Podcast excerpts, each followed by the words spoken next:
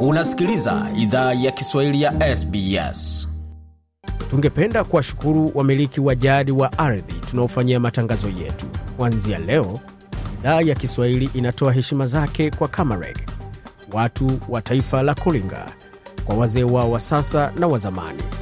Pia kuanzia leo tuna wakubali wa Aboriginal na Torres Strait Islander ambao ni wamiliki wa jadi kutoka ardhi zote unaosikiliza matangazo haya.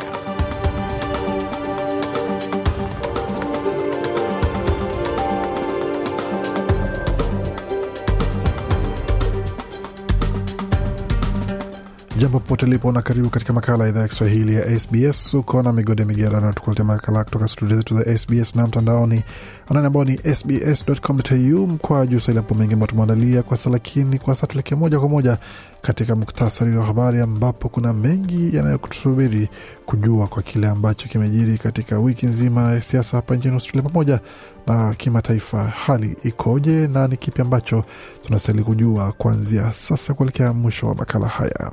Bye.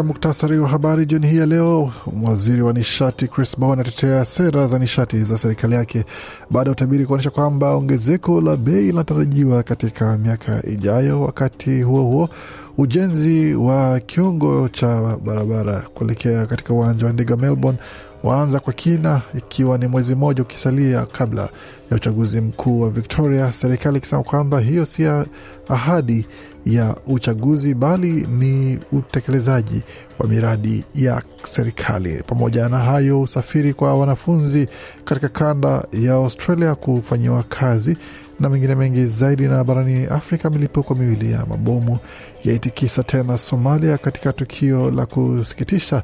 Na tukielekea katika sehemu zingine, waasi wameteka miji mikubwa miwili katika Jamhuri ya Kidemokrasia ya Kongo. Hii taarifa ambazo zimejiri masaa machache yaliyopita, na tunaweza kuwaletea mengine mengi zaidi, pamoja na taifa la Qatar kuondoa maelfu ya wafanyakazi wa kigeni katika nyumba katikati ya Doha.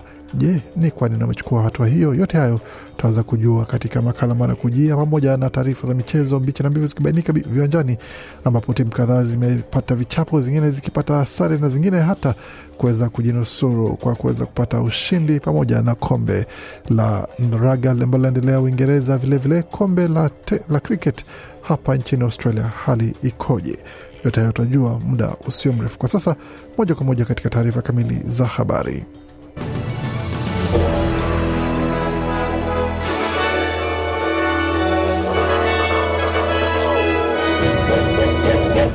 Waendelea kuisikia idhaa Kiswahili ya SBS ukiwa na migode migerano, na hii hapa ni taarifa kamili habari kutoka studio zetu za SBS radio na mtandaoni anwani ambao ni sbs.com.au mkwaju Swahili. Tukianzia hapa katika suala zima la nishati, ambapo waziri wa nishati Chris Bowen ametetea sera za nishati za serikali. Bajeti ya, shirik, ya shirikisho ya wiki hii ilitabiri kupanda kwa bei ya rejareja ya umeme kwa asilimia 56 kwa miaka mbili ijayo, wakati bei ya rejareja ya gesi itaongezeka kwa asilimia 40 katika wakati kama huo.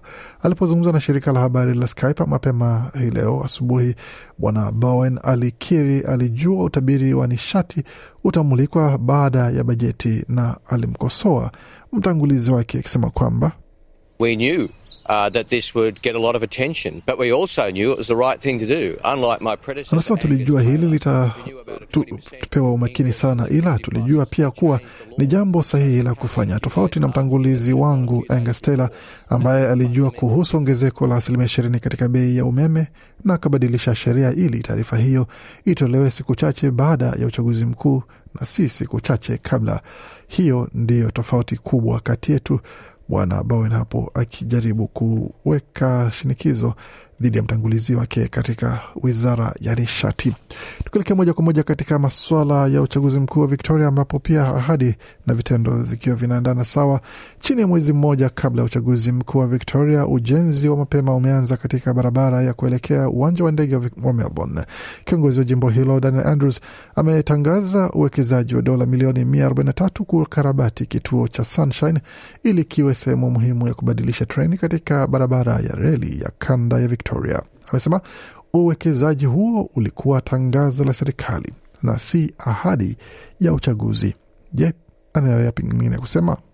Uh, it is a really significant project. It's well and truly underway. Anasema ni mradi muhimu sana ambao unaendelea na ni sehemu ya ajenda kuu ya usafiri. Tunaunda maelfu ya ajira kupeleka watu wanakohitaji kuwa haraka na salama zaidi, Bwana Daniel Andrews hapo akisema na wanafunzi ambao wanafanya masomo ya, ya juu ama ya juu ama ya ziada pamoja na wengine ambao wanafanya masomo wakiwa kazini kutoka kanda ya New South Wales hivi karibuni wataweza kupata uwekezaji ama msaada wenye thamani ya dola mia mbili hamsini kwa kuwasaidia katika masuala ya usafiri kupitia kadi mpya ambayo inawekezwa ama inafadhiliwa na serikali. Serikali ya New South Wales imezindua kadi mpya ambayo tayari imelipiwa ambayo ina lengo la kukata gharama za usafiri kwa vikundi kama hivyo ambavyo vitawasaidia wengi kutumia usafiri wa umma pamoja na hata teksi na hata bei ya kulipa ya kulipia petroli ama ni mafuta ukipenda.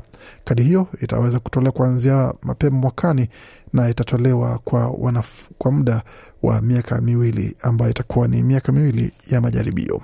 Naibu kiongozi wa jimbo la New South Wales pamoja na waziri wa kanda Paul Toole alikuwa na kusema kuhusu hatua hiyo ya kuregeza gharama ya maisha hususan kwa wanafunzi ambao wanaishi katika maeneo ya kanda.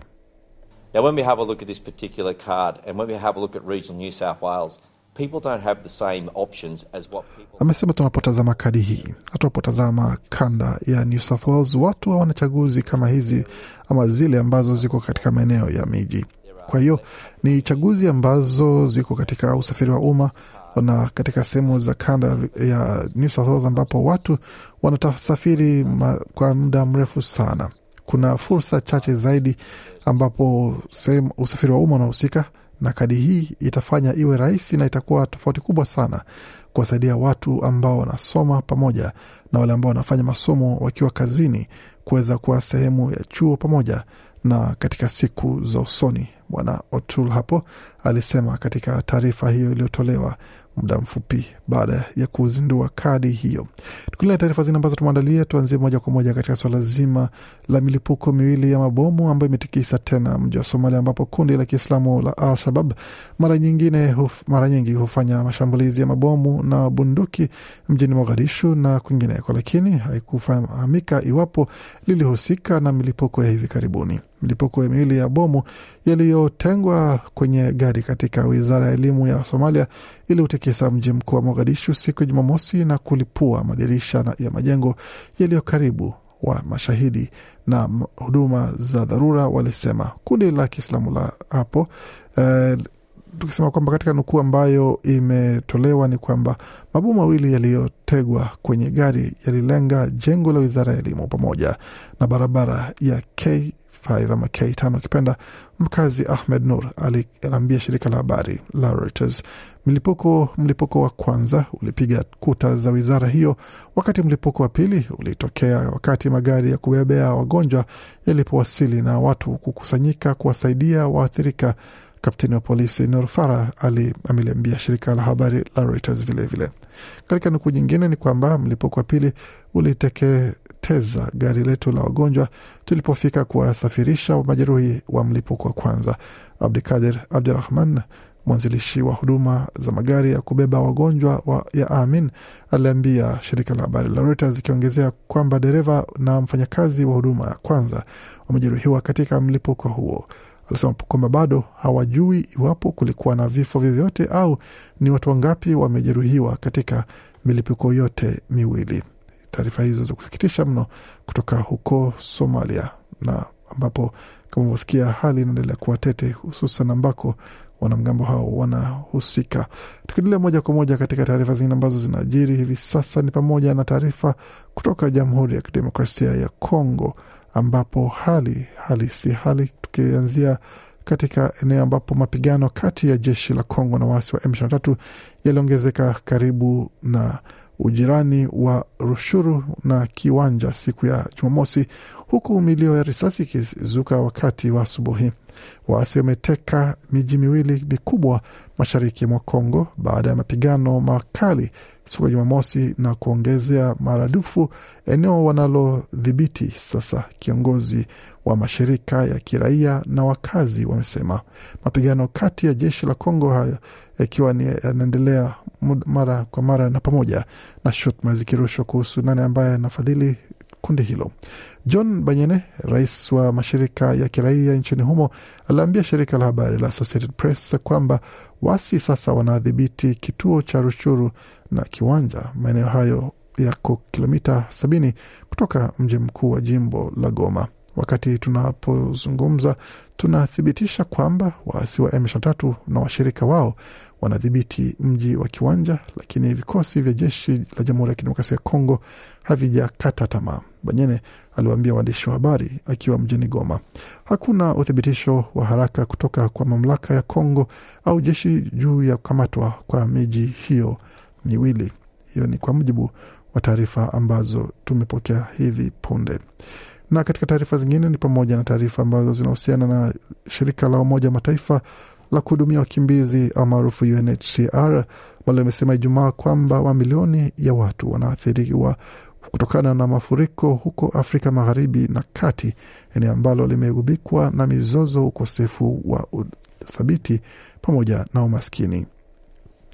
UNHCR imesema kwamba kwa zaidi ya miezi miwili mafuriko makubwa yametokea ambayo kwa baadhi yalikuwa mabaya sana kutokea katika kipindi cha mwongo mmoja na kusababisha watu zaidi ya milioni 3.4 kukoseshwa makazi nchini Nigeria, Chad, Niger, Burkina Faso, Mali na Cameroon. Shirika la Umoja wa Mataifa lilisema kaskazini mashariki mwa Nigeria mafuriko yameathiri takriban watu milioni tatu kuua mamia na kuwakosesha wakazi zaidi ya milioni moja nukta tatu. Maji mafuriko pamoja nayo yameosha maeneo ya makazi yaliyokuwa yakihifadhi zaidi ya watu milioni mbili ambao walikimbia mapigano na ya wanamgambo wa Boko Haram katika majimbo ya Borno, Adamawa pamoja na eneo la Yobe. Waendelea kusikia idhaa Kiswahili ya SBS ukiwa na migode migerano, tukielekea moja kwa moja katika taarifa za habari za michezo, tukianzia katika mchezo wa raga ambapo hali inaendelea kuwa shwari kwa upande wa mchezo wa rugby league ambapo jimbo la magharibi Australia limezindua kampeni yake maalum pamoja na kampeni yake rasmi ya kuweza kuwa na timu timu itakayoshiriki katika NRL katika miaka ijayo. Hii ni baada ya kusema kwamba wanataka pawe na timu kumi na nane kutoka kumi na saba ambazo zilizopo kwa sasa, kusema kwamba wakati umefika kwa WA kuwa na timu yao ya raga ama ya NRL ukipenda, baada ya miaka mingi ya kuwa jangwani, ambapo jimbo hilo halijakuwa na wakilishi katika raga ama rugby league kama unapenda. Na kujua mengi zaidi kuhusu hilo, ni tutazame pia kile ambacho kinajiri katika kombe la dunia la rugby NRL ama rugby league kama unapenda, ambapo mechi ambazo zimechezwa zimechezwa mapema wikendi hii ilikuwa ni kati ya New Zealand dhidi ya Ireland, New Zealand ikipata ushindi wa alama 48 kwa kumi, wakati England ikicharaza Wagiriki 94 kwa 4, Fiji ikiwacharaza wa Skochi ama Scotland ukipenda 30 kwa 14, na Australia ikiwacharaza Italy 66 kwa sita. Mechi ambazo itakuwa ni hii leo itakuwa ni kati ya Lebanon dhidi ya Jamaica, Tonga dhidi ya Cook Islands pamoja na Samoa kwa kichapa dhidi ya Ufaransa na Papua New kuingia dimbani dhidi ya vijana wa Wales. Tukiendelea moja kwa moja katika taarifa zingine za michezo, ni pamoja na taarifa za soka, tukianzia katika mchezo wa soka nchini A-League. Timu ya Adelaide United mapema hile imecheza dhidi ya Perth Glory na kupata ushindi wa magoli mbili kwa moja wakati Adelaide wakati Melbourne City ilitoka sare kufungana na Wellington Phoenix magoli mbili kwa mbili. Makatha wakicharazwa tatu mbili dhidi ya Sydney FC. Brisbane Roar ikitoka sare tasa dhidi ya Melbourne Victory, wakati Central Coast Mariners wakipata ushindi wa magoli manne kwa mbili dhidi ya Western United na Western Sydney Wanderers kupata ushindi wa magoli mbili kwa sufuri dhidi ya Newcastle Jets. Katika EPL, Leeds United imewacharaza Liverpool moja sufuri nyumbani kwao Anfield pamoja na Bournemouth kutoka kichapo ama kukubali kichapo cha magoli matatu kwa mbili kutoka kwa Tottenham. Brighton ikiwakaribisha mwalimu wao wa zamani ambaye alikuwa anafundisha Chelsea na kumpa kichapo cha magoli manne kwa moja, wakati Leicester City ikikubali kichapo cha goli moja kwa sufuri kutoka Man City. Fulham ikitoka sare tasa dhidi ya Everton, wakati Newcastle ikiwacharaza Aston Villa nne sufuri katika mechi ambayo ilikuwa na kusisimua mno. Mechi ambayo zitakuwa baadaye hii leo itakuwa ni kati ya Arsenal dhidi ya Nottingham Forest, wakati Man United watakuwa dimbani dhidi ya West Ham. Na kutazama katika taarifa zingine ambazo tumeandalia, hususan katika swala zima la kombe la dunia ama maandalizi ya kombe la dunia, ambapo asilimia takriban hoteli hamsini hadi hadi sitini zitakuwa wazi kuwapokea wa watalii pamoja na mashabiki wa soka nchini Qatar, ambapo watakuwa katika wakishuhudia kombe la dunia katika wiki chache zijazo. Kombe la dunia litaanza limeratibiwa kwanza tarehe ishirini Novemba, ambapo FIFA inaandaa kombe la, la dunia kule Qatar, na ikiwa ni nchi ya kwanza ya Kiarabu kuweza kuandaa kombe hilo. Imeripotiwa kwamba takriban dola bilioni mia nne sitini na nane zime hizo ni bilioni zimetumiwa kwa maandalizi ya kombe hilo ambalo litakuwa katika viwanja saba vipya vilivyojengwa kwa ajili ya matumizi ya kombe hilo. Bertold Trenkel ambaye ni afisa mkuu wa operesheni katika wizara pamoja na utalii wa Qatar amesema kwamba nchi hiyo iko tayari iko tayari kuwa mwenyeji wa vikundi vikubwa na vikundi vingi ambavyo vinatarajiwa kwamba ni takriban milioni tatu ya watalii ambao watafika kuweza kutazama kombe hilo ama kushiriki katika masuala ya kitalii wakati wa kombe la dunia. Huyu hapa na maelezo zaidi. Think about all the stadiums that have been built. All these stadiums have already played football matches. Think about the public infrastructure like the metro system in Qatar. Anasema fikiria kuhusu viwanja vyote ambavyo vimejengwa, vyote vimetumiwa tayari katika mechi za soka. Fikiria kuhusu miundombinu zote za umma kama mfumo wa metro wa Qatar ambao tayari ume, uko wazi na umekuwa ukifanya kazi tangu miaka elfu mbili na kumi na tisa. Bila shaka hii yote inaguzia hoteli pia ambazo nyingi yazo zitakuwa tayari ziko wazi na kutakuwa na tayari tuna hoteli tayari mia na themanini. Kwa hiyo kutakuwa na zingine pia hamsini hadi sitini ambazo zimejengwa ambazo zitakuwa wazi na kufunguliwa kila siku kwa ajili ya matumizi ya watalii pamoja na matumizi ya wageni ambao tutakaopokea, alisema Bwana Betold hapo.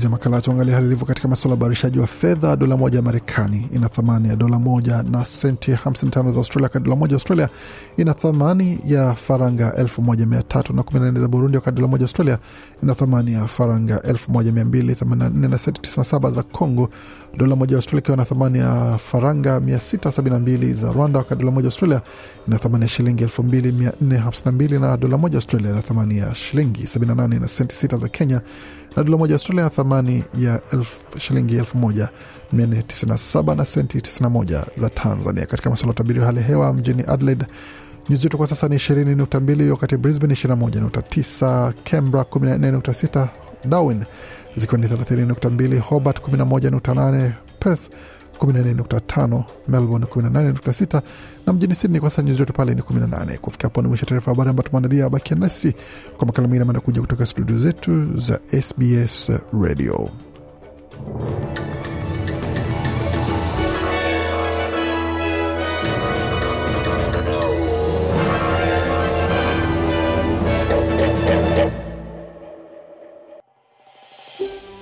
Je, unataka kusikiliza taarifa zingine kama hizi? Sikiliza zilizorekodiwa kwenye Apple, Google, Spotify au popote pale unapozipata.